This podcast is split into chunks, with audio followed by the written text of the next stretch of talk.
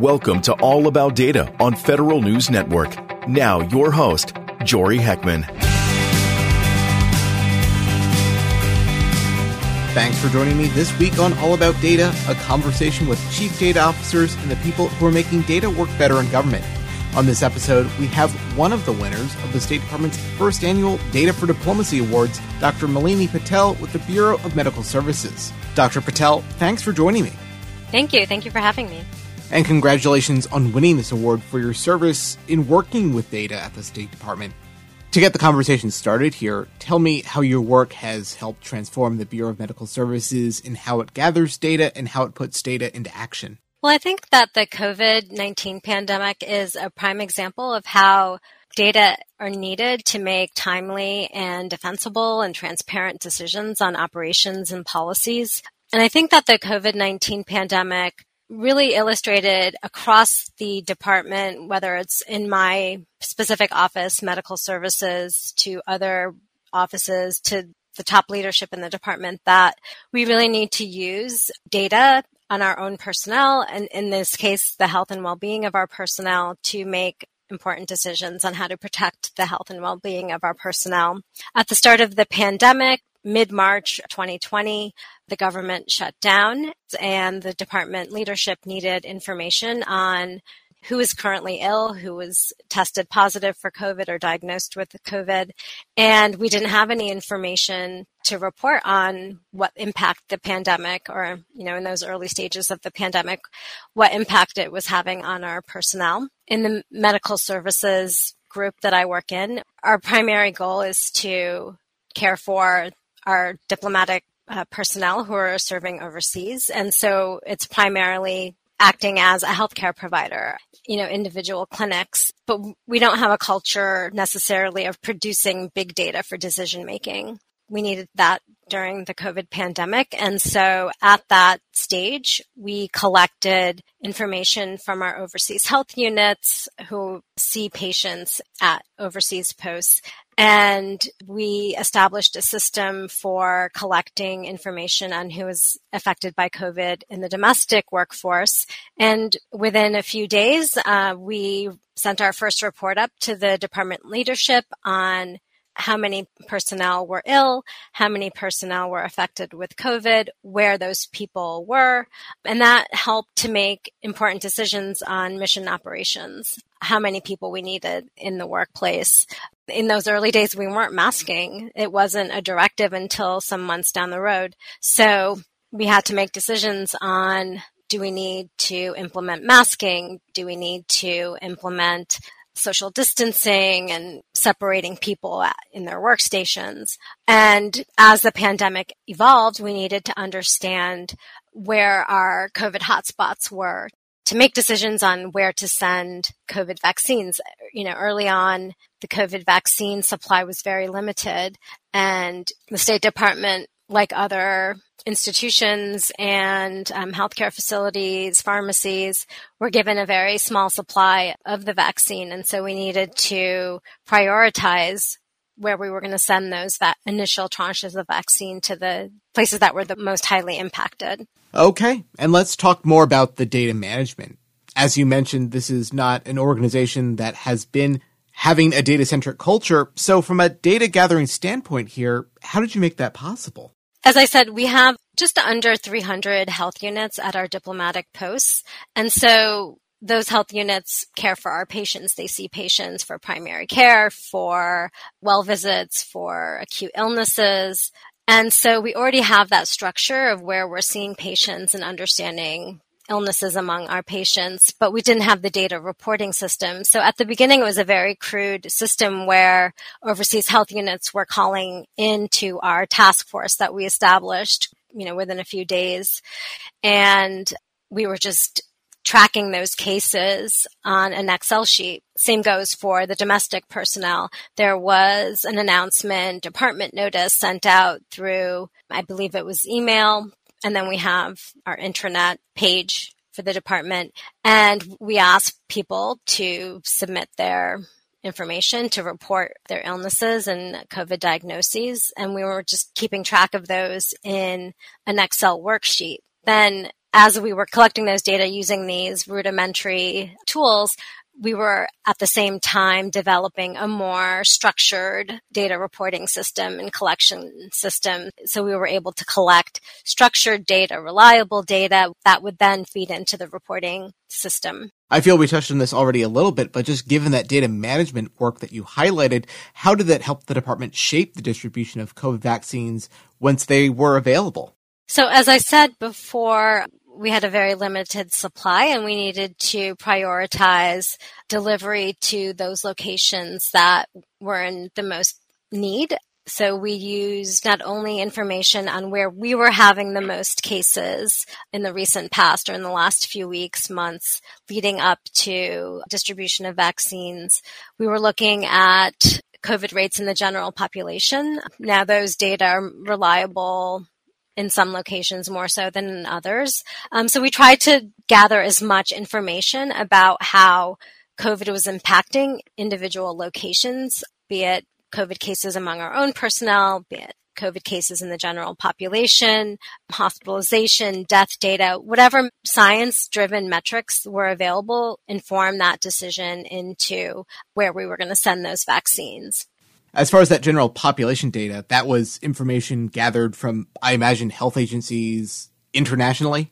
Right. So it's what we've been seeing on the news for 2+ years, the New York Times tracker, Johns Hopkins, all those data aggregating organizations that were pulling from individual health agencies, whether domestic or abroad. Okay. I imagine to a certain degree, the data tools that we're talking about here, it's one thing to be reactive to a situation, understanding where the hotspots are, but I imagine the next step to that is being proactive, being able to have the predictive planning and decision-making capabilities that are even more essential. With that in mind, are there any tools that fit that description of being forward-looking and predictive in a kind of way? Yeah, so for COVID, there are obviously some, models from places like the University of Washington. They have limited reliability, we think, in certain locations where there might be different mitigation measures implemented. So I think they're probably better suited to understanding what might happen in the United States versus some locations abroad. But I think that a good example of predictive power is air pollution. So air pollution is what I came to work on in the State Department and then got diverted as other emergencies transpired. But I came here to work on air pollution. And for air pollution, in most locations, there's a seasonal trend that we can follow, whether it's tied to weather or local practices like agricultural burning. So we understand in many places what the cycle of air pollution will be, what months will have really high air pollution, what months will be low air pollution. So in that instance, for that topic, we can put out communications to our personnel directly on here's when air pollution is expected to be bad. We want you to be prepared ahead of time. Make sure you have your room air cleaners with new filters, make sure that you have access to timely air quality data so that you can plan out your outdoor activities. So that's a direct communication that we can provide to our personnel through emails and websites and notices that go out at individual post locations. We can also prepare our overseas post management into planning for different post operations. So, for example, in New Delhi, India, we know that October through March, we're going to experience or we're going to see many days with hazardous air quality due to agricultural burning, Diwali, and just the weather patterns. And so, we encourage post management to be prepared in terms of changing out filters and room air cleaners, being prepared for changes in work posture, whether it's more telework or flexible leave, shuttles from public transportation to the embassy in certain locations. So we can, based on understanding from data what the air pollution patterns are, we can help people be prepared for the worst of it so that they can take protective measures to reduce their health risks. I imagine that there's any number of channels to communicate all this air quality data to members of the Foreign Service, but I understand that there's also an app to do this. So tell me a little bit more about that app and how it got started. Sure. So our air pollution program here at the State Department is led by multiple groups, multiple offices, and the Bureau of Medical Services is just one piece of that. So the app was driven by another office that leads our air monitoring program, but we all worked together on making sure that the app was displaying the right data in terms of displaying the right science-based metrics and the key science-based health messaging to recommend people take action to reduce their health risks or take advantage of a great day and be outside and engage in outdoor activity, have the kids play outside. So we have about 300 diplomatic posts, and over 80% of those have annual average particle levels that are above the U.S.-based health standard. So we know that it's a widespread problem, but not all of those locations with high air pollution levels have data on air quality. So we started an air monitoring program. Our embassy in Beijing installed the first air monitor in 2008 around the Summer Olympics. And soon after that, the other missions in China installed air monitors, and then it cascaded to India. And then from there was a wide departmental effort to offer air monitor installation at overseas posts. And right now we have about 80 posts that have their own air monitors. Now, there are a lot of air quality apps out there run by commercial entities, but they don't use the U.S. Environmental Protection Agency's Air Quality Index. And we have a partnership with the U.S. EPA. We obviously believe in what they're doing in terms of using and communicating the right science-based metrics. And so we wanted to communicate air quality using that air quality index. And so the only way to do that was to create our own app. So currently the app displays air quality for those 80 locations with our own air monitors, but also several other local government monitors with whom we formed partnerships. And the app displays current air quality. It also displays health messaging. So if it's good air quality and it's a great day to be outside, that's what the health messaging will say. It's a great day to be outside. Take advantage of this great day. At higher air pollution levels, for example, if it's unhealthy, the app will display a message saying, take it easy, reduce your time and intensity of outdoor activity. And then at the worst air quality hazardous, the health messaging will say to consider moving indoors. The app also can be programmed to send a person an alert to a specific location's air quality, and also if a person falls into a sensitive group, if they're an older adult, if they have children, if they have a heart or lung condition, they can set an alert to send them health messaging at a lower air quality level than for the general population. And this is all based on the U.S. Air Quality Index. We're speaking with Dr. Malini Patel with the State Department's Bureau of Medical Services. She's a winner of one of the department's first ever Data for Diplomacy Awards. We're going to take a short break, but we'll continue our conversation when we return. I'm Jory Heckman, and you're listening to All About Data on Federal News Network.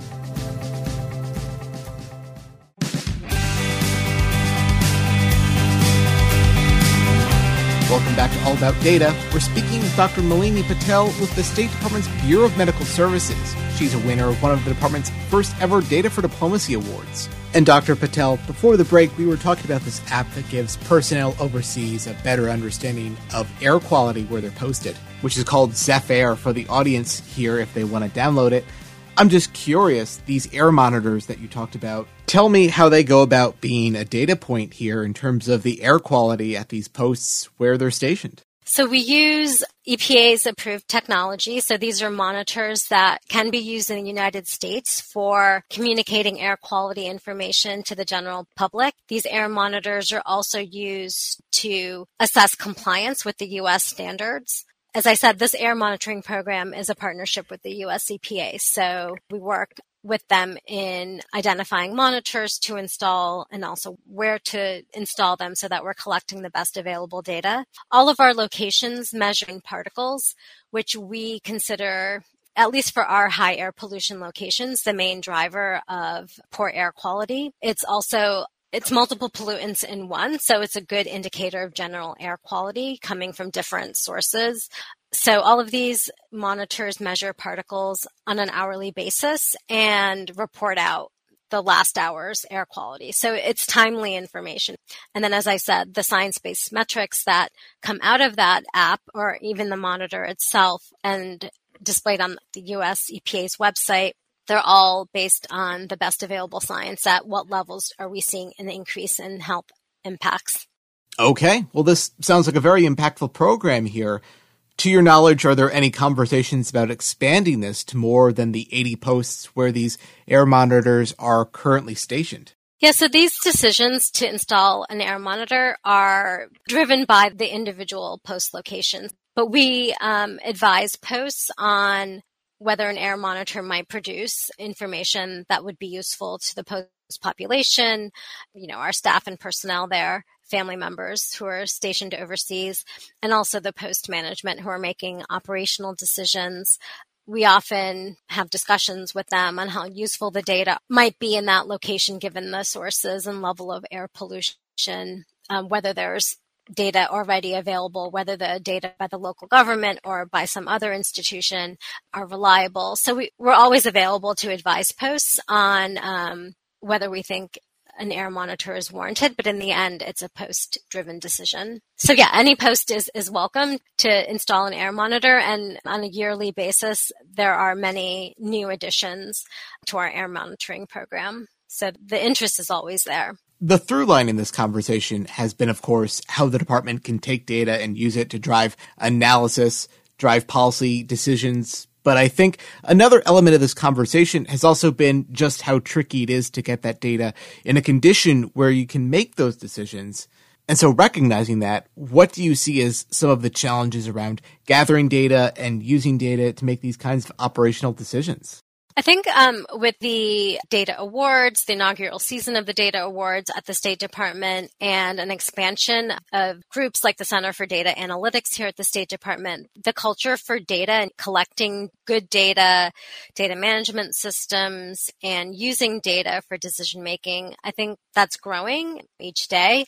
But I think an obstacle has been having the right analytic tools to produce the right data and to report them in a timely manner. So as I mentioned, in the early days of the pandemic, we were initially, for the first few days, keeping track on an Excel spreadsheet and then moving to a more robust automated data collection system, a structured data collection system. And so I think the availability of those data management and collection systems is sometimes limited here at the State Department. And I can only really speak for my group, the Bureau of Medical Services, where the work to date largely focused on individual patient care and not necessarily collecting big data and using big data for decision making. So a limitation has been, a challenge has been to build that data culture to make sure the entire team is working towards the same goal of collecting good data and why collecting good data is important, why it's needed for decision making. It's great to hear that that tone from the top is something that is helping build that data culture within the department. And I think case in point here, we've seen a lot of focus and attention around the department's enterprise data strategy. Tell me again from your perspective here how that strategy helps elevate the work that you are working on. I think it instills in leadership in each of the different offices in the department the need for these robust data collection systems, the need for expert scientists and data scientists and epidemiologists and other experts who might be using science and data, and the need to build a team around data, because obviously it can't be done by one person. You need a whole team to not only collect the data, but then take that to the final decision-making point.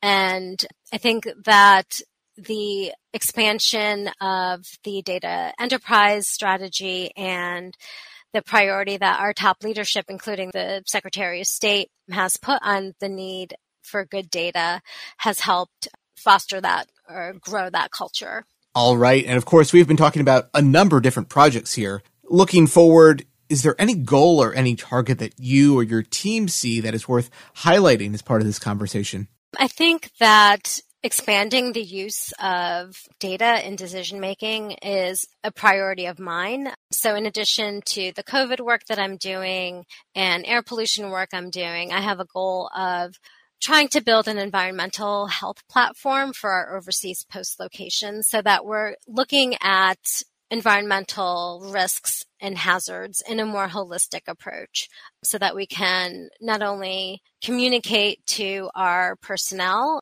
the potential hazards overseas, but also drive decision-making on policies. For example, what policies and operations do we need to implement on a larger scale to ensure that we're protecting our people against these health hazards? So I think that looking at additional environmental hazards, whether they're infectious or things that are more in the realm of air pollution, climate is a big focus of mine, looking at our overseas locations and a more holistic approach in terms of environmental and health standards is a priority of mine. All right. And the reason we're having this conversation in the first place is, of course, your work being recognized by the inaugural Data in Diplomacy Awards. How do you see this award being a useful way to highlight data projects, not just what you've been working on, but what's been happening across the department when it comes to data? I think it can help other people use data for decision-making for their areas of work, not only seeing what I've been working on and how this Bureau of Medical Services has used data, but also the awardees as a whole. We represent a diverse group in terms of the topics that we've examined and the decision-making that our work has driven. And I think understanding that diversity and the wide applicability of data and science and decision-making helps to grow that culture across the department and across the various work that goes on in the department. One quick follow-up about the environmental data platform you were talking about earlier. I imagine that includes things like natural disasters and things that impact continuity of operations. Yeah, and also understanding the cyclical nature of possible heat waves. There's also a direct communication that we can provide to our personnel in order for them to take the measures to protect their own health and well-being, but also the interplay between climate and things like water quality, food quality, and air pollution, wildfires. There's a whole interconnectivity with climate and other environmental hazards. So understanding the risk more holistically, I think, benefits not only personnel directly, but also the department as a whole from a policy standpoint. One other question that came to mind here, in terms of the forums where people work on data at the department, is there a forum where you all can put your heads together or at least have a community of practice where people can learn more about the projects you're working on? I think that's growing. With this inaugural Data Awards, the group for the Center for Data Analytics has set up a data website where people can find information on how the awardees have used data in their work. They're also holding office hours where the awardees can chat with people about data and how they've used data. So I think that will grow in the department as more people not only use data, but also are recognized for their work. That was Dr. Malini Patel with the State Department's Bureau of Medical Services. She's a winner of one of the department's first ever Data for Diplomacy Awards. You can find the full interview and transcript on federalnewsnetwork.com. I'm Jory Heckman, and thanks for listening to this episode of All About Data. Thanks for listening to All About Data on Federal News Radio, part of Federal News Network. You can listen to this episode and past episodes anytime in your favorite podcast app. Search for All About Data on Podcast One, Apple Podcasts, or wherever you get your shows.